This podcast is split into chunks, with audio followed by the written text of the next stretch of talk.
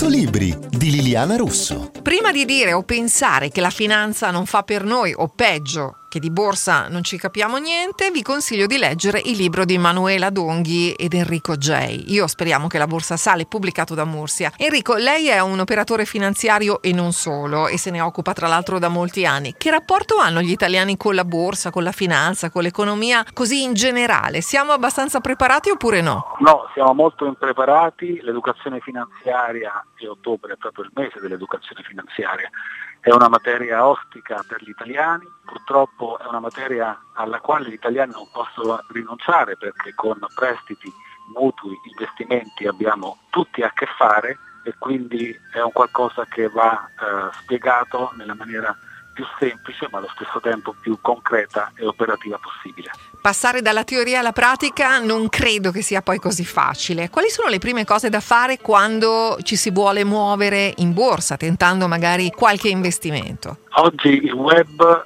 eh, permette l'accesso alla borsa, alle operazioni finanziarie anche di brevissimo termine, addirittura tramite smartphone. Quindi c'è una tentazione fortissima di eh, arrivare alla ricchezza velocemente e senza fatica.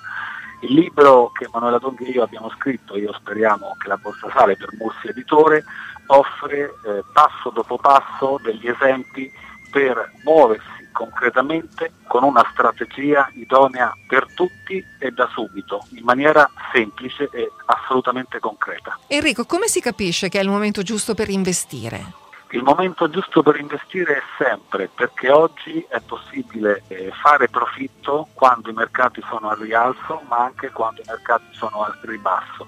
Si può ossia scommettere in maniera sana, prudente e strategica sia sui rialzi che sui ribassi delle borse. Quindi in una fase come questa, dove ormai si paventa una possibile recessione, è comunque possibile orientare la vela della propria nave nel mare della finanza affinché anche un vento di una possibile recessione possa portarci del profitto. L'inflazione quanto può erodere i nostri risparmi? Tantissimo, proprio per questo è un delitto, tra virgolette possiamo dirlo, tenere soldi fermi o anche metterli in titoli a reddito fisso che sembrano poter rendere molto, in questo momento i BTP a 10 anni rendono oltre il 4%, ma un'inflazione che veleggia all'incirca quasi al 10% ovviamente li erode e porta in negativo il rendimento.